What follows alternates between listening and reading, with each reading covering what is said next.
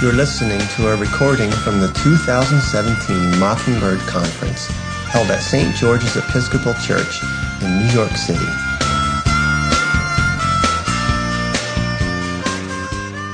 Good morning.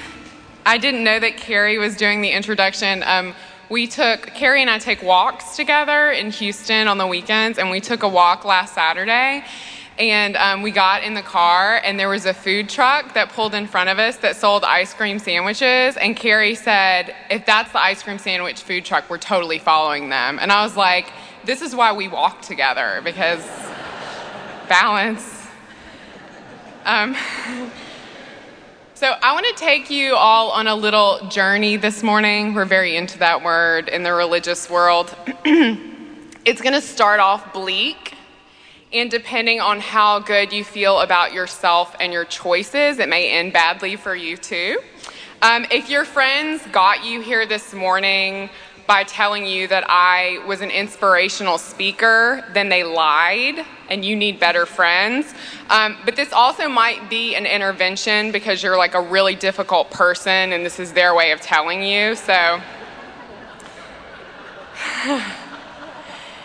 So, my name is Sarah Condon. I'm an Episcopal priest. I'm a writer for Mockingbird, and um, I make a lot of jokes, but I do not come here lightly.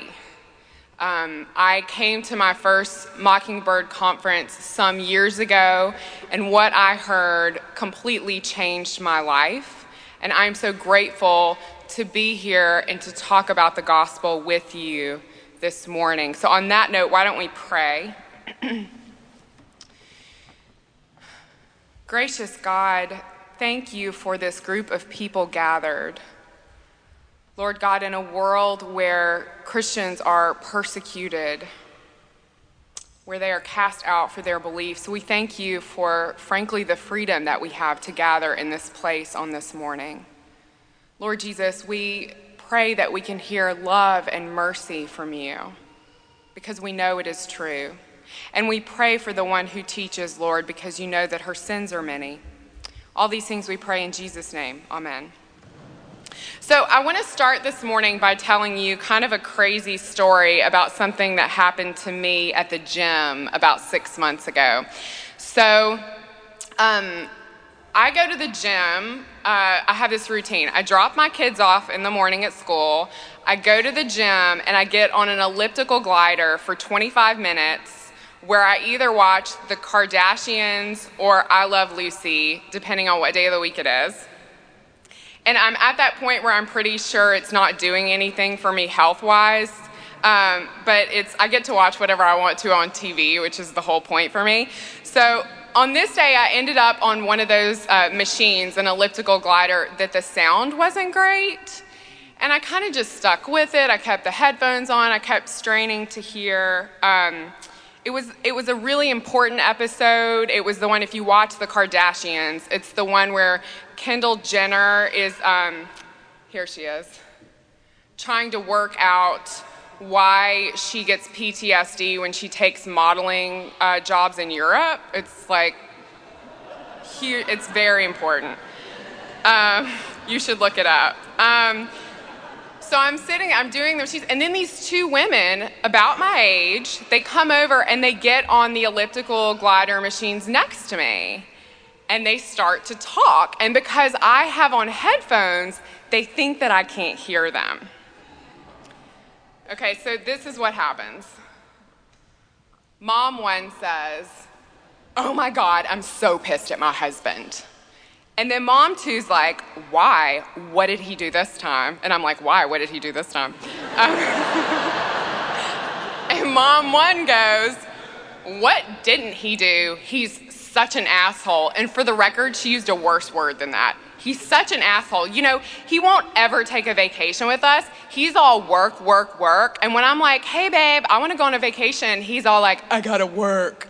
Like she did the dumb husband voice.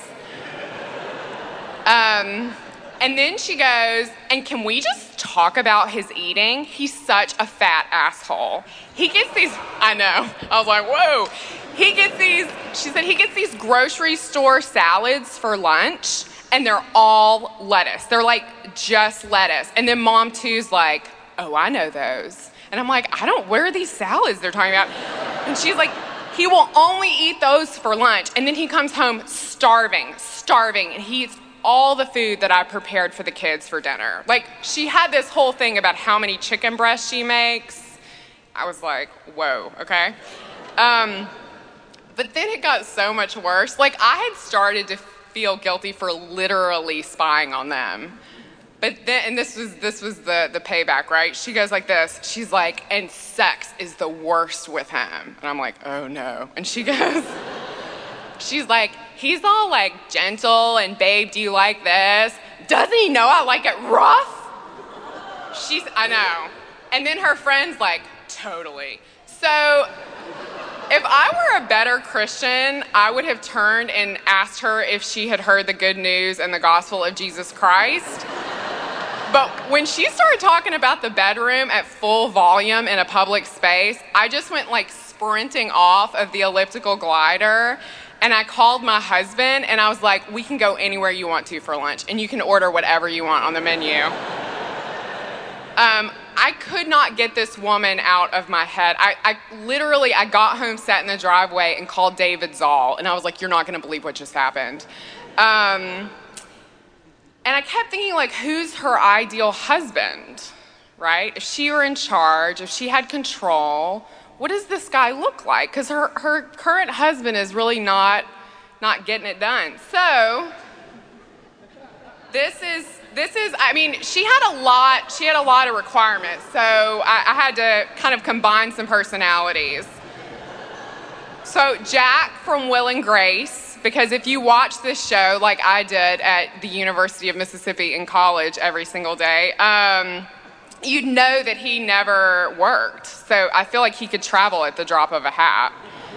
Um, she wants a man who doesn't eat salads, and as a longtime devoted watcher of Dog the Bounty Hunter, I've never seen the guy eat a salad. So I was like, and finally, she likes it rough in the bedroom. And so I know I should have gone Fifty Shades of Grey, but I feel like just take it to its natural conclusion. So I went with Patrick Bateman in American Psycho because, like, he just killed women. Like, you know what I mean? Um, so, our natural inclination when we see a human being this far off the rails is to judge them harshly and to thank God that we are not like them, which is what I did. It's kind of what the sin I have brought you into this morning, right along with me. But there's a precedent for this, right? Two men went up to the temple to pray, one a Pharisee and the other a tax collector. The Pharisee, standing by himself, was praying thus God, I thank you that I am not like other people thieves, rogues, adulterers, or even like this tax collector. And this is, of course, the modern day parable. Three ladies elliptical glided at the gym. Two of them were speaking terribly about their husbands. The third was judging them like she poops righteousness. I want to believe that I am not like the lady at the gym, but I am. 100%. My name is Sarah Condon, and I am a jackwagon. I will demand major life changes from the people that I love most in the world. I will condemn and judge others so I don't have to deal with myself. And I will seek out loads of affirmation and advice from other lost and lonely jackwagons along the way. I will turn to everyone but God for help, right? Because God knit me in my mother's womb and pulled me from the depths of despair, and I don't want to talk to anybody who knows me that well. Like the ladies at the gym, I will hang out at Jackwagon Junction, where bad advice never goes out of style and control always seems like a distinct possibility and where we kind of all stand around lying to ourselves. Um, at Jackwagon Junction, we insist on affirming one another about everything. that lady at the gym, she just wanted affirmation, and her friend just wanted to give it to her. And, and we see this all over the place in culture, especially on Instagram, but all over the place in the zeitgeist, right? People will tell us, like, you're not broken, you're beautiful. And I, I have to be honestly, I never feel beautiful when I feel broken. Do you know? That just doesn't ever happen for me. Um, people will tell you, you do you y'all don't want to see that, right? Um, or, or my personal favorite, and I'm sorry if y'all like this one, but find a tribe. Like, A, that's not how it works. You're born into a tribe. And B, haven't we taken enough from the Native Americans? Like, are we going to do this too? We're all, we all feel good about that. We're all looking for love in all the wrong places looking for affirmation from people who are just as broken as we are. Motherhood leads me into this habit over and over again, um, and it has from the very beginning. I will sooner ask the internet for advice than a real person because the internet will give me exactly the kind of advice that I'm looking for. When I was pregnant with our son, our first child, I kept looking for advice that would get me out of having to breastfeed because I was scared of it, right? So one day after scouring the interwebs, I found this entire anti breastfeeding thread on a website, and I was like, awesome. Um, and the mothers to be shared all of my very important concerns, namely that it would hurt too much and um, that it would take up too much of my time. Um, so at first, I felt super validated. Um, and then I noticed the really bad grammar and spelling. And, and then I noticed how they spelled mom. And then I realized I was on a website for pregnant teenagers uh, from England. And then I realized that's where I was getting my affirmation from, you know, like from 16 year old pregnant girls in Coventry. Like they were telling me how to mother. Um, in seminary, I had this really uh, endearing habit of refusing to go to chapel with my classmates. I legit set up a meeting with the dean the second week, and I was like, look, I'm not coming. Um, and I had reasons that some of were good and some of them weren't. Uh, I lived over an hour away, and morning prayer was like really early in the morning. Um, I had a new baby. I was always like, I have a new baby. That was my excuse. I have a new baby. Um, and I just don't love God that much. Like, that's very early to get up in the morning for God. And also, I don't want to sit in a small chapel with a bunch of seminarians singing the doxology really loudly because they were all musical theater majors in college. Like, I just couldn't do it, you know? I tried. Um, but I began to notice that whenever anyone didn't want to go to chapel, they would always come to me. Always. Um, because I would always tell them no. I was always like, no, you don't have to go to chapel. If you don't feel like going to chapel, don't go to chapel. Um, if I wasn't going, why should they empty the chapel, right? Like, Sarah will be the Pied Piper of the jack wagons, just taking them down the street to McDonald's. Like, you know, I was a jack wagon and I was leading jack wagons. Um, and just because I think it's relevant that this is always who we are, two weeks ago we took our family on a trip and the car battery died on the beach. And my husband is the one who, like, scurried off, found jumper cables, um, hustled to get a beach permit because we'd parked illegally, got the car fixed. He did all those things. And because I only yelled at him once, you know those phone calls we make to our spouses where like we don't even say anything like they pick up so my husband picks up and i'm like where are you like i only did that once so i felt like balloons should have dropped out of the ceiling you know like i'm an amazing person so, unless you are Jesus, in which case I just want to pause here in case that's true. Welcome, Jesus, to the 10th anniversary of the Mockingbird Conference. We, we were really hoping you would finally join us. Um, but unless you're Jesus, then you're a jackwagon too. You hang out at Jackwagon Junction looking for advice and affirmation from hopeless, hapless sinners just like you and me.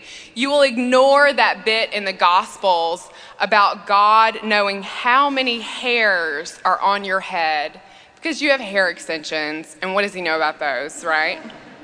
And if you're anything like the rest of us, you will hide the worst parts of yourself until they come seeping out, right? On the elliptical gliders at the gym, maybe in front of a congregation full of people at a conference, um, or God forbid, at your funeral. Carrie was right. I love funerals. I love to talk about funerals. One of my favorite Saturday Night Live skits lately was of a funeral. I don't know if you guys saw this. Um, so it was a funeral in a funeral home, and I love funerals in funeral homes.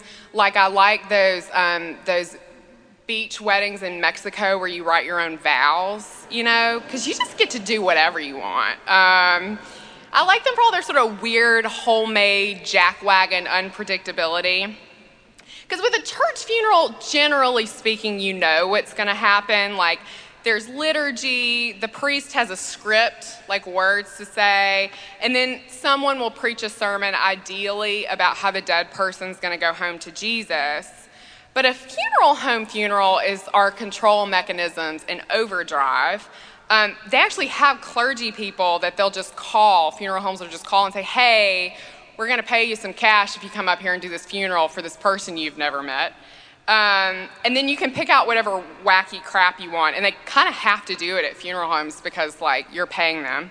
Um, and most dangerously of all, there are like an endless amount of eulogies. So, uh, ladies and gentlemen, a brief clip from the funeral of David the dentist, a jackwagon just like you and me. I want to I want to talk about what we think we're hiding.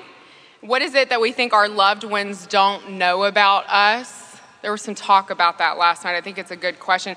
And what is it that we foolishly think God doesn't know?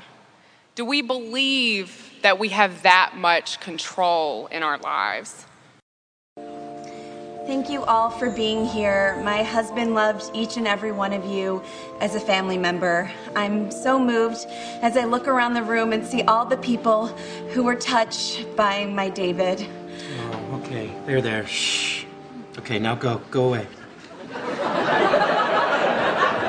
All right, everyone, now to say a few words, we will bring out the Honorable Rabbi Latanda Pierce.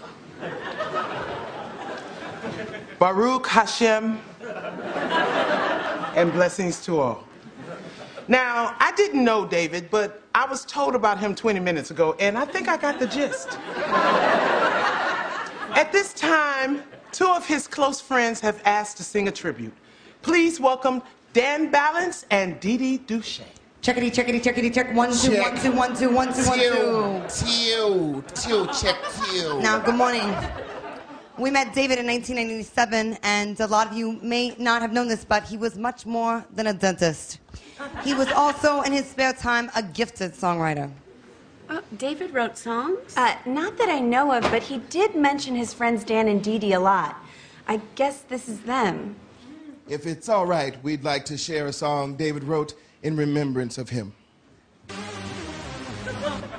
Dum da dum da dum da yeah yeah yeah. Dum de dum de dum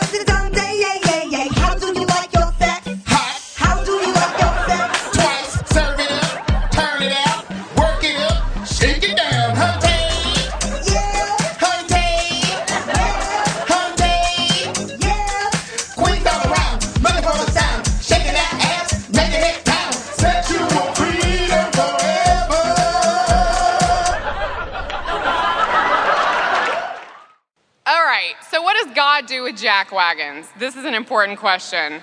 For one thing, He does not affirm them. He loves them, right? He loves us. He saves us.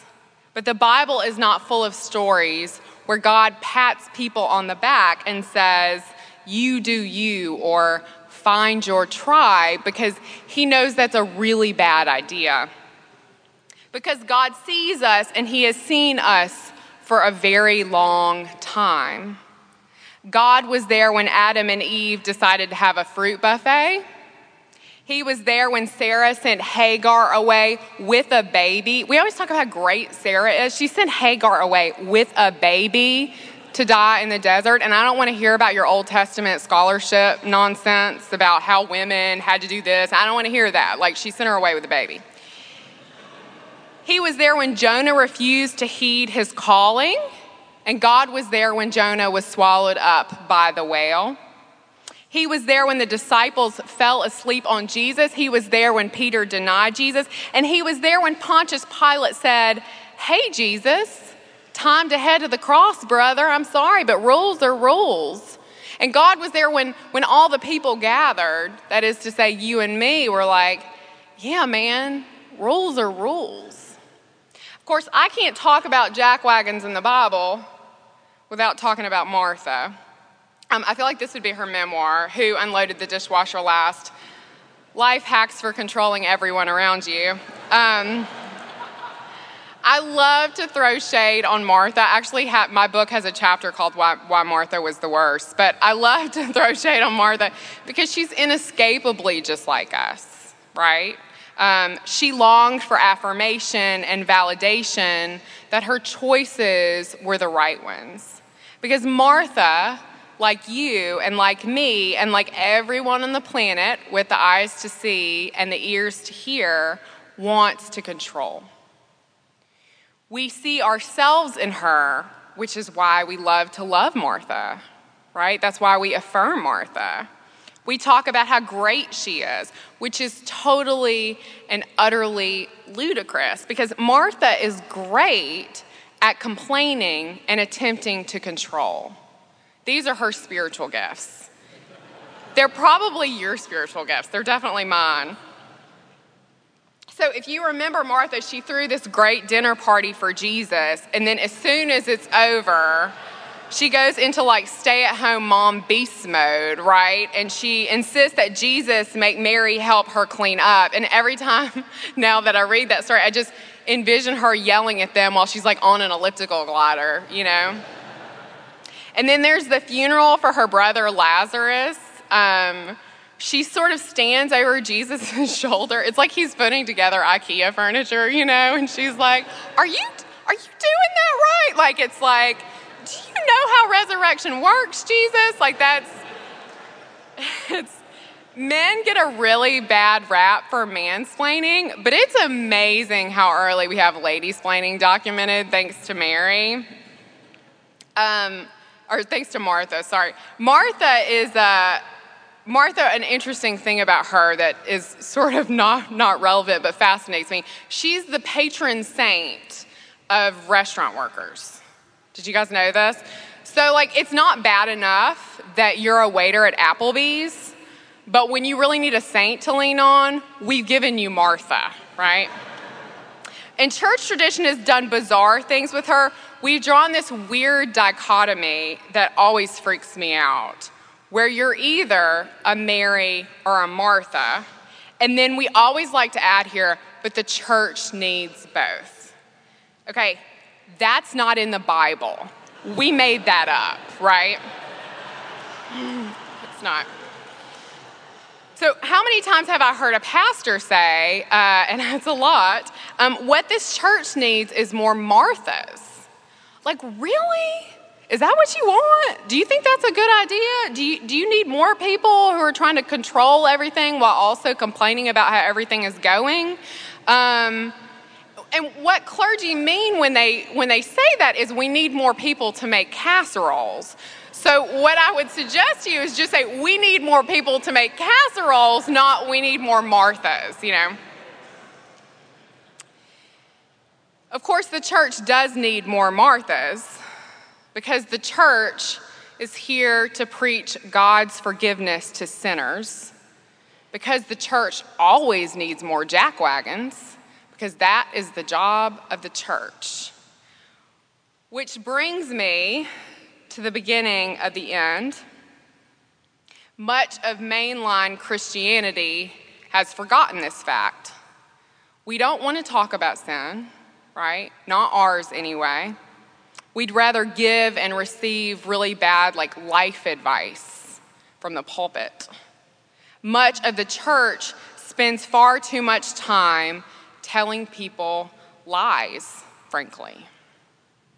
We actually think it is our job to tell people that they have control over their lives and that the church should just affirm every single choice that they are making. Like, what is your greatest desire? It's definitely okay, you know? I mean, think about that for a second.